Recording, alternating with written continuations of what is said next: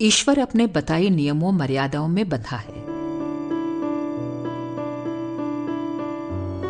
अति उत्साह के आंधी तूफानों को चीरते हुए पहली आँखों से हम देख सकते हैं कि धर्म की ही तरह ईश्वरीय आस्था की भी मानव जीवन को उच्च स्तरीय बनाए रहने के लिए नितांत आवश्यकता है। ये दोनों एक ही प्रयोजन के दो पक्ष हैं। आदर्शवादी व्यवहार को धर्म कहते हैं और उत्कृष्ट परिष्कृत चिंतन को अध्यात्म।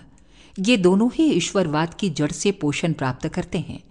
यदि सत्समर्थ और असत्य विरोधी दिव्य सत्ता के अस्तित्व से इनकार कर दिया जाए, मात्र भौतिक सामाजिक आधार पर उत्कृष्ट आदर्शवादिता का समर्थन किया जाए तो बात बनेगी ही नहीं। स्पष्टतः धार्मिकता और आस्तिकता की मान्यताएँ त्याग, संयम, सेवा, उदारता का दृष्टिकोण अपनाने के लिए प्रेरित करती हैं। जिनमें तात्कालिक एवं भौतिक दृष्टि से घाटा ही पड़ता है, नफा नहीं होता।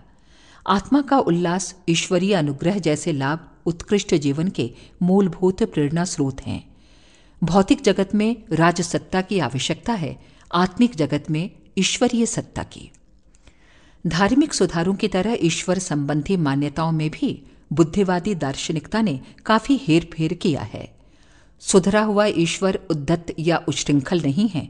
वो अपने बनाए नियमों में स्वयं बंधा हुआ है और मर्यादाओं के अनुकूल स्वयं चलता है और उसी राह पर चलने के लिए अपने अनुयायियों को प्रेरणा देता है। अखंड ज्योति, दिसंबर 1973 पृष्ठ 36